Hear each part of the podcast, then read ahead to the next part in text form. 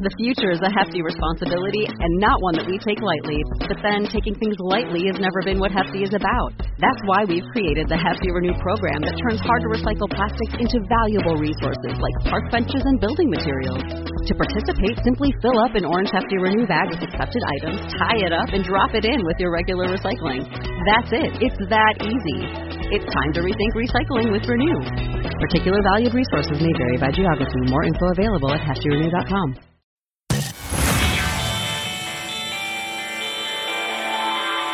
want to learn how to manage your own investments? Are you ready to stop paying investment management fees and start building wealth?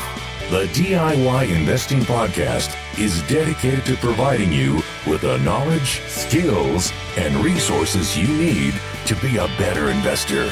Learn how to make investments through the use of fundamental analysis, mental models, and business management insights. Now, here's your host, value investing expert, Trey Henninger.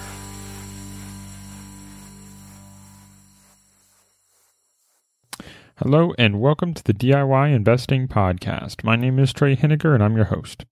In today's episode, I want to discuss managing multiple investing strategies in a single portfolio. Before I get started, I want to make a short request. If you're already if you haven't already, please consider giving this podcast a rating and review. Your ratings and reviews help me to grow the show audience. So please consider giving me a 5-star rating review if you enjoy the show. And your 1 to 2 sentence written review along with that rating is used by the algorithms to help grow the podcast audience and show it to more people. Thank you for your support and I hope you enjoy the show. So let's dive right on in. Today, I'm discussing the concept of managing multiple investing strategies in a single portfolio. So, I've been thinking about this a lot lately because the current market dislocations due to the coronavirus and the related economic decline has started to massively affect prices in the stock market. Now, I'm not saying every stock is down, but what you're starting to see is a divergence between good companies and bad companies. You're starting to see a divergence between indebted companies and those companies without debt. You're starting to see the stocks become more and more of a stock picker's market. As a stock picker myself, and as I assume you are by listening to this podcast, this is the time where it becomes very interesting to try out different investing strategies. You might have more options for investments than you've had in a while, and you want to get out and start making some purchases. You want to make some purchases. You want to choose maybe different stocks than you've liked. If you've been a quality investor, there's going to be plenty of quality names that might be going on sale in the future. If you've been a deep value investor, there's now more deep value ideas than you've probably had in years. If you are interested in net nets, you're probably able to buy net nets when there have been none available for many years. Or at least there's starting to be US based net nets instead of simply net nets based in other countries like Japan. So, what I'm getting at is that regardless of your current investing strategy or the overall goal that you have for an investing portfolio, there may be times, such as today, when it becomes relevant and interesting to consider implementing multiple investing strategies in a single portfolio. So, what do you do about this? Well, I think it's important to think back and listen to my episode 63, if you haven't already, where I discuss that your portfolio shouldn't reflect your investing strategy. In that episode, I discussed the important concept that each investing strategy has certain decisions that you need to make that change how you manage your portfolio. If you're buying high quality companies, high conviction ideas, you might want to buy only a few companies. You can concentrate in maybe five or seven companies, and you can put 20% of your portfolio in a single company if it's a high conviction, high quality, low debt, low risk idea. But if you're doing a basket approach, if you're buying deep value, if you're buying bad companies that are extremely cheap, then you might be interested in spreading your basket around, purchasing 30 stocks, 20, 20 to 30 stocks, and spreading it across a bigger basket. So here your portfolio size might be 3% per stock or 5% per stock. And what that does is it changes the way your portfolio is managed.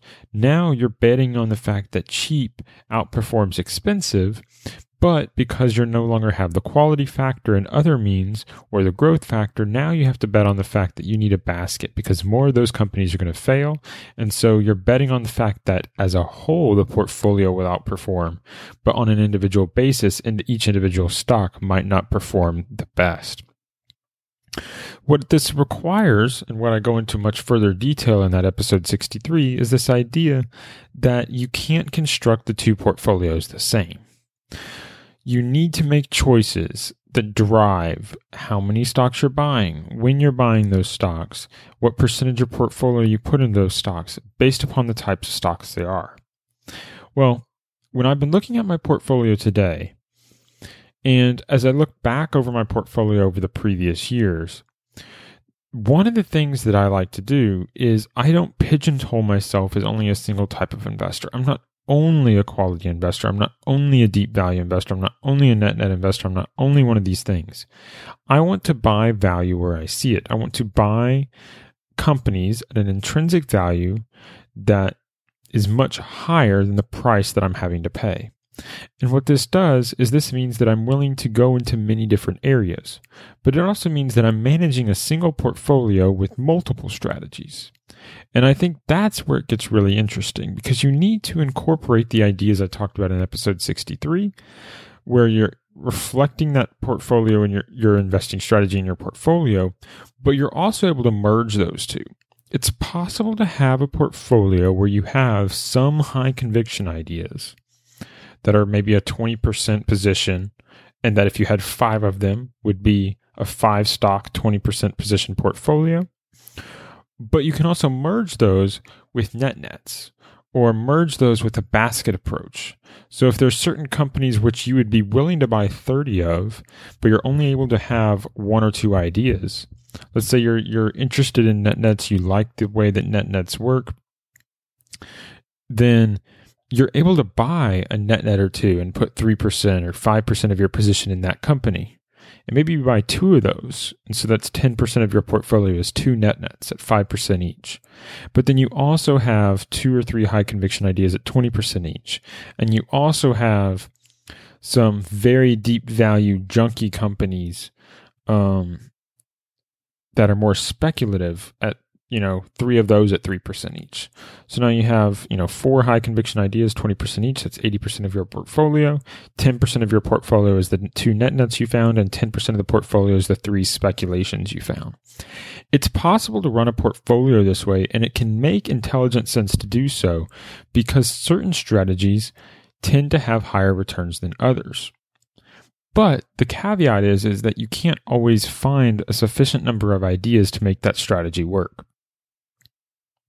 For me personally, one of the things that I have found really helpful is that I've learned that the idea and the strategy that fits the best with me is to buying high conviction ideas, high quality stocks, low risk, high amounts of cash, no debt or low debt, good management, good capital um, allocation, and I want to buy and find companies where I can have the confidence to put 20% of my portfolio into a single idea because the risk is so low and the potential returns are so high. The struggle with that is that it's very difficult for me to find those ideas. I only have a certain amount of time in a day to do research. I'm not researching 40 hours a week. This isn't my full time job. So when I do my research, I'm unable to turn over as many stones, as many ideas as other investors. So it just takes me a longer period of time to find those high conviction, high quality ideas. When I find them, I execute on them, but I don't always find them. Instead, sometimes I find other ideas that are just as good, but they fit a different investing strategy. And you know, I mentioned two of these types of investing strategies. There's many different types. You can include momentum here. You can include, um, you know, dividend growth at a reasonable price investing, dividend growth investing. There's net net investing. There's um, deep value investing. There's all sorts of net nets. I guess is technically a subset of deep value.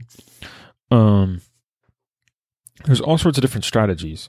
But what I found is that sometimes when I'm doing research, let's look at, let's say I look at 20 stocks, you know, so I, I've considered 20 different ideas. Maybe one of those 20 ideas is a stock that could become a high conviction stock idea. High conviction, high quality, 20% position type idea. So that's only 5% of the stocks I looked at. Well, maybe 15 of those stocks are are simply too speculative. I'm not willing to consider investing in them at all. The price is too high. They need to be much cheaper. You know, maybe they're priced at $100 a share, but I'd be willing to buy them at 20. So my estimate of intrinsic value just is way different than market. And that, that tends to be about right. You know, 75% of the stocks I, I re- research, I just am not interested in at all. But maybe there's four other stocks in there that, you know, they're not a high quality idea.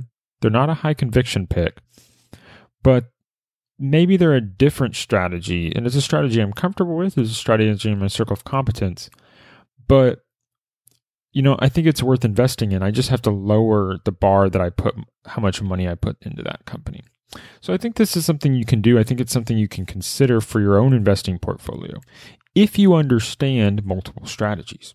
So one of the other strategies that I like and I think is helpful to a portfolio is net net investing. Net nets are very popular and very helpful.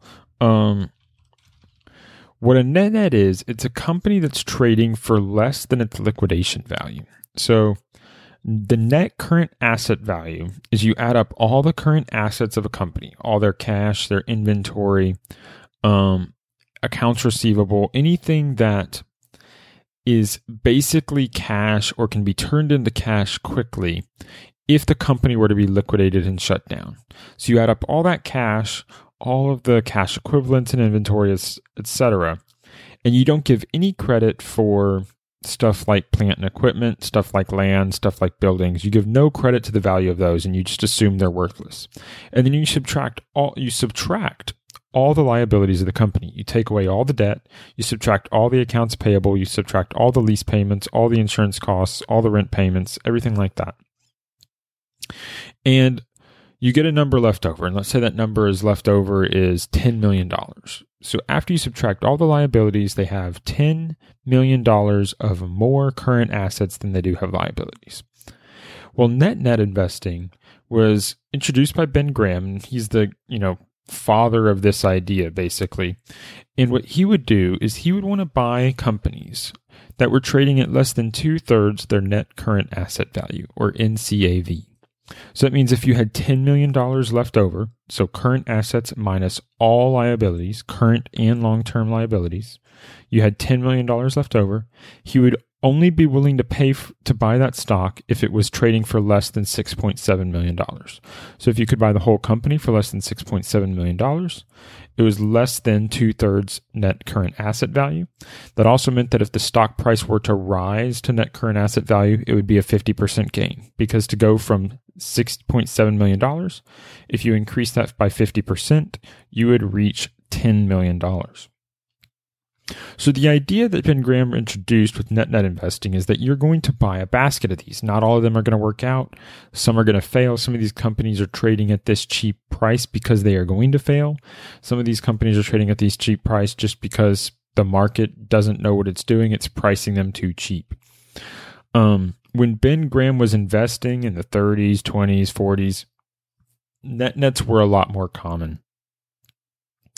Um, in today in the United States, generally during most market periods, there are zero net nets in the United States, and the net nets that are in the United States are usually frauds or shell companies that have the potential to be frauds or something along those lines, and you don't want to invest in them. Well, the recent coronavirus, cra- coronavirus crash and in 2008 2009, you had the opportunity to buy net nets in the United States. And they start to appear on the market. And so when you see this, what this is, is this is basically an incredibly cheap price. Companies that are able to operate and that are able to earn a profit should not trade below their net current asset value, let alone two below two thirds of their net current asset value. But if they do, then it's a company that's definitely worth considering buying. And the empirical evidence and the logical thought process behind buying these companies is very intuitive. The empirical evidence suggests that net net investing outperforms basically every other style of investing out there. So when they're available, they can be very attractive to buy. Now, the general focus with net nets is that you're going to be a basket. So you need to buy 20 of these or 30 of these, and then some are going to fail. Let's say five, five of the 30 fail. 25 you know, 20 of the 30 perform well, and five of the 30 go way up. And as a whole, the basket outperforms the market um, basically across all all of the past. The problem is these companies generally aren't aren't stuff that you like no one's ever heard of the companies. Um, they're not something that is very marketable. Um, it n- almost never feels good to own net nets, but they tend to outperform the market significantly. We're talking by greater than 10% percentage points per year better than the market. So if the S&P is returning 10% a year, net nets tend to return 20% plus. Those are the type of returns that net nets have earned historically as a premium to the market. Um, the difficulty is you can't actually find 20 to 30 of these, um, at least not in the United States. If you're willing to go outside the United States, you can find multi- more net nets, you can find net nets available, um, and you can build more of a portfolio. But what I'm doing and what I'm looking at today is I'm looking at buying some net nets during this coronavirus crash. So I don't run a net net portfolio. I run a high conviction portfolio. But I recognize that net nets as a whole and individually tend to outperform the S&P 500 and other investing strategies. So if I'm able to buy net nets when they're available, let's say more net nets become available during this crash, during let's say this economic downturn gets worse and there's more net nets available in the market. Statistically, if we look at the results of my portfolio, my portfolio results should improve for every net net that I'm able to buy. So if I'm able to add one net net to my portfolio and just add it as part of my portfolio, kind of like a subsection, then my potential portfolio performance should increase. So let's say I was expecting my portfolio to return 10% a year. Well, if I can buy one net net, maybe the potential return goes up to 11% a year.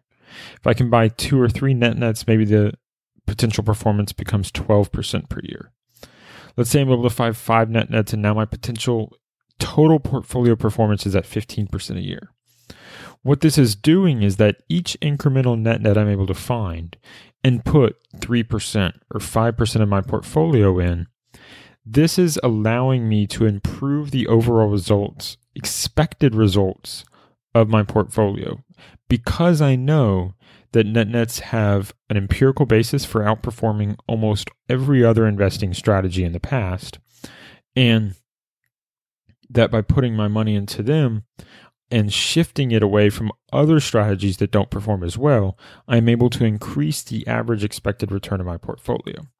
Now, there's certain things you have to do to manage net nets. I might have a full episode where I discuss net net investing, selling strategies, buying strategies, um, that might come in a future episode where I discuss this. But the basic idea is that you can do this with any strategy. It doesn't have to be net nets. If you have a general based strategy, whether let's say that's dividend growth investing, there's going to be some base rate expected rate of return you're going for. Maybe your dividend growth strategy is likely to return 8% a year. So you know you continue investing 8% a year, that's great. But maybe there's an additional strategy that you become aware of that you've built up your circle of competence in. And now you have the option to add some stocks to your portfolio that have potential performance of 15% a year. You don't have to shift your whole portfolio into doing this. You can set aside 10% of your portfolio or 20% of your portfolio to now do as a sub portfolio in this strategy. So, like, let's say you choose net nets as your sub strategy. So 80% of your portfolio is still going to be whatever it is dividend growth investing. But now you have 20% of your portfolio set aside for net nets. So you'd like to buy 10 net nets to be diversified. So you, you might not have the option for 10 net nets, but you can put 2% of your portfolio into each net net that you do find. And if you were able to find 10, that'll be 20% of your portfolio. But if you find two of them, well, now you've put 4% of your portfolio into net nets, and that's giving you a higher expected rate of return for your overall portfolio now. And as you find new ideas, you can just put more money into them based upon whatever your risk tolerance is. So that's how I would think about this. When you're looking at expanding your portfolio into new strategies, you don't have to convert your whole portfolio. You can separate it out into sub portfolios. You can think about it and track it and say, okay, let's say I'm investing a portfolio of $100,000.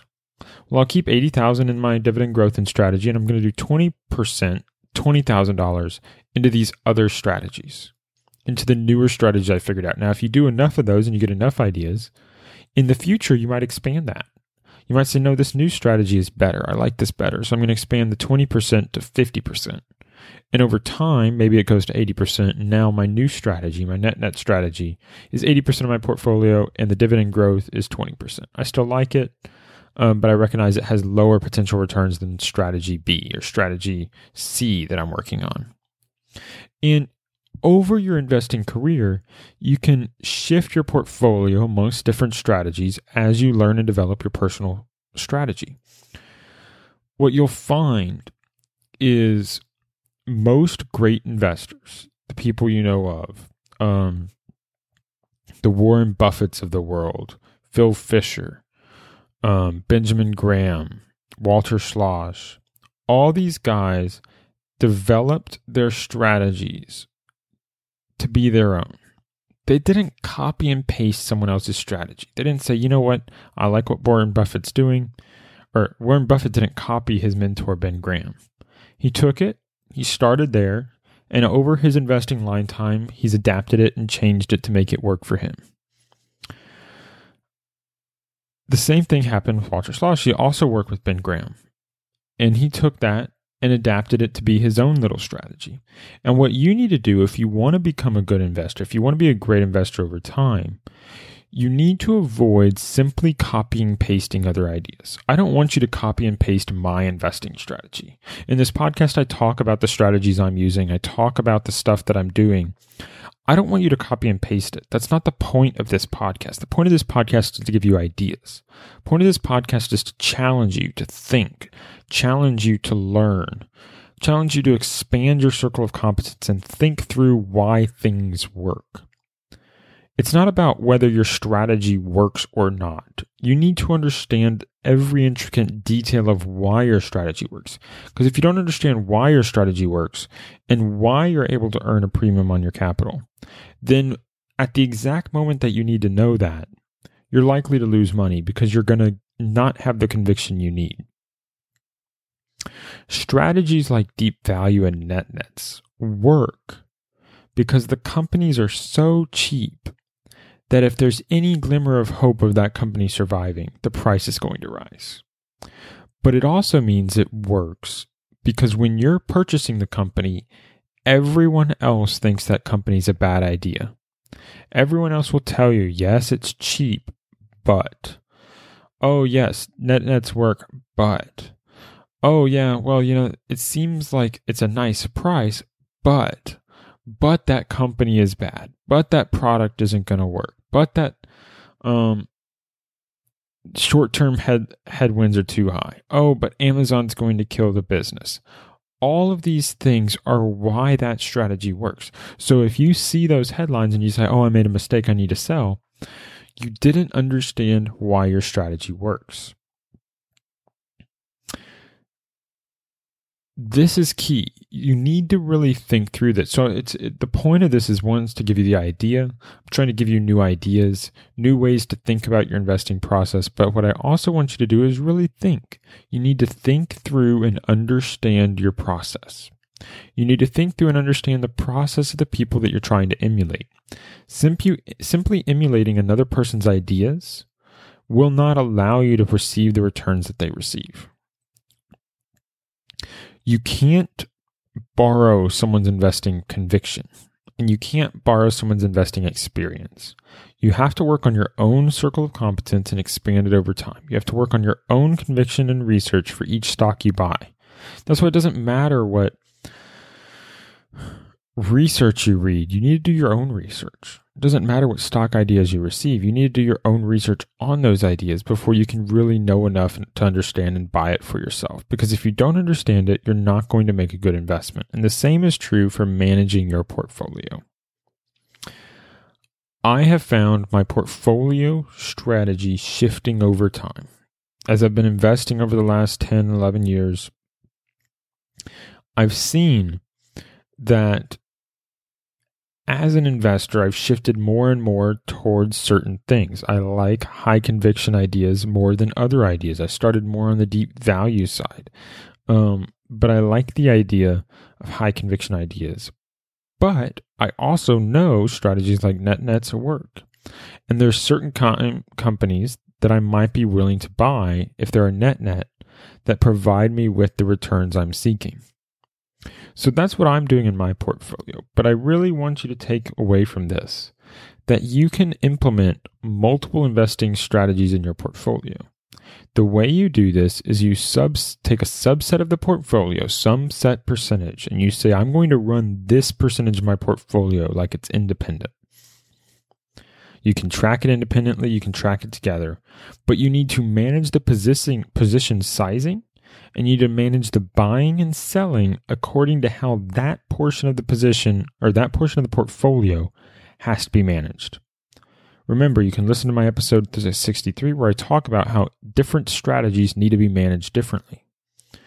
You're able to manage those together in a single portfolio, but don't make the mistake of flip flopping those buy and sell decisions.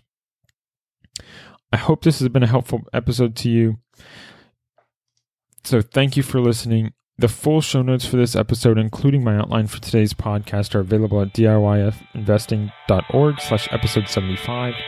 Please remember this is a listener-supported podcast. If you've gained value from today's content, please consider supporting the show financially as a patron. You can become a patron at diyinvesting.org slash P-A-T-R-O-N. Your financial support is what allows me to continue creating this free investing content without any advertisements. Consider if you have gained value from today's content. My goal with this podcast is to provide you with value. The lowest level support on my Patreon is simply a dollar per show. Works out to $5 a month.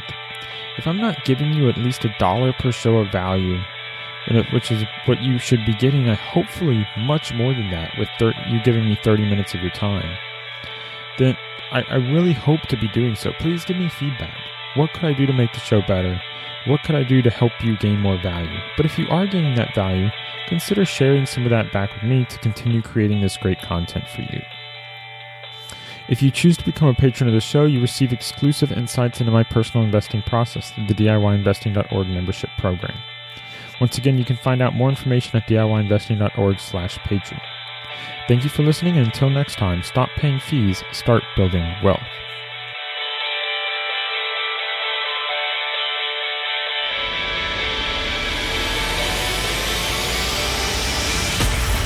Thank you for listening to the DIY Investing Podcast.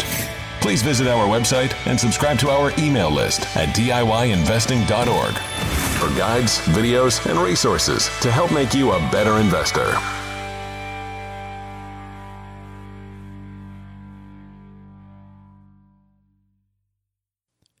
The DIY Investing Podcast is presented for general informational and entertainment purposes only.